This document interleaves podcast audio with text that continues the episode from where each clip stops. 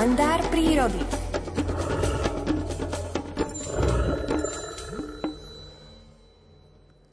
Mnohé, kedysi nevysvetliteľné prírodné javy sa vedcom už podarilo objasniť. Týka sa to aj úhorov európskych.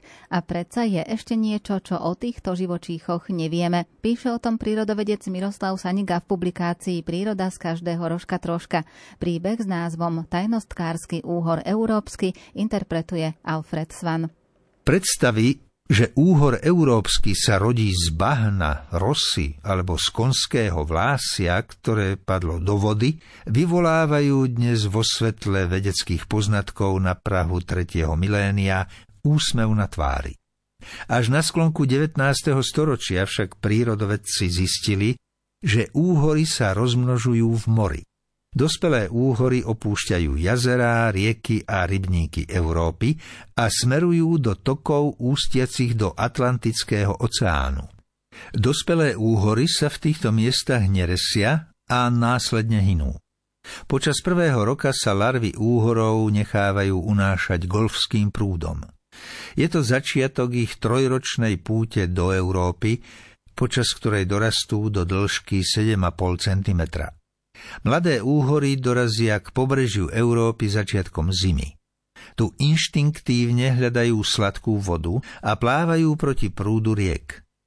Samce zostávajú v dolných tokoch, zatiaľ čo samice migrujú vyššie.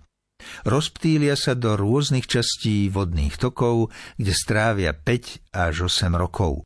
V jednu jeseň pocítia zvláštne nutkanie putovať naspäť do mora a tu sa páriť. Ako larvy úhorov nájdu z mora cesty do riečnej siete Európy, zostáva však naďalej tajomstvom, ktoré pomôže odhaliť ďalší výskum. Pátrajú po sladkej vode, hoci jej zloženie, chuť a vôňu nikdy nepoznali. Je vysoko nepravdepodobné, že by sa nechali unášať len tak na pospa s morským prúdom, tečúcim v smere hodinových ručičiek naprieč Atlantickým oceánom a takýmto spôsobom naslepo potrafiť k ústiam tých správnych riek.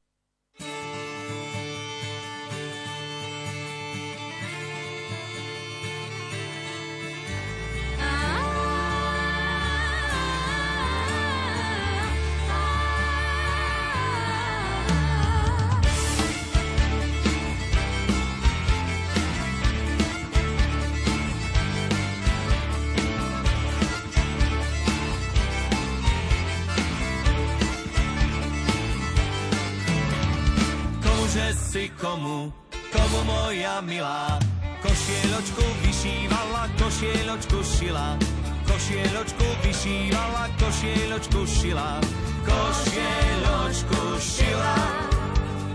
Komuže si komu, komu